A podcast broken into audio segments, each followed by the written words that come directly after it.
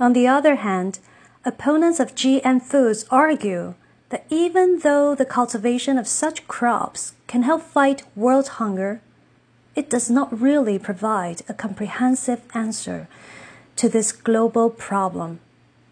Instead, GM foods might bring more problems to third world nations. Not only can they be harmful to human body in the long run, but they could also change the traditional varieties of plants through pollen exchange.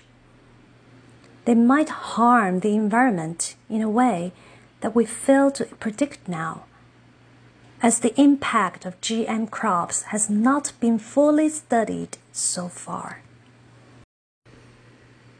In Europe, consumers' opposition to GM foods on the table has been so strong that some companies had to stop the marketing of GM crops.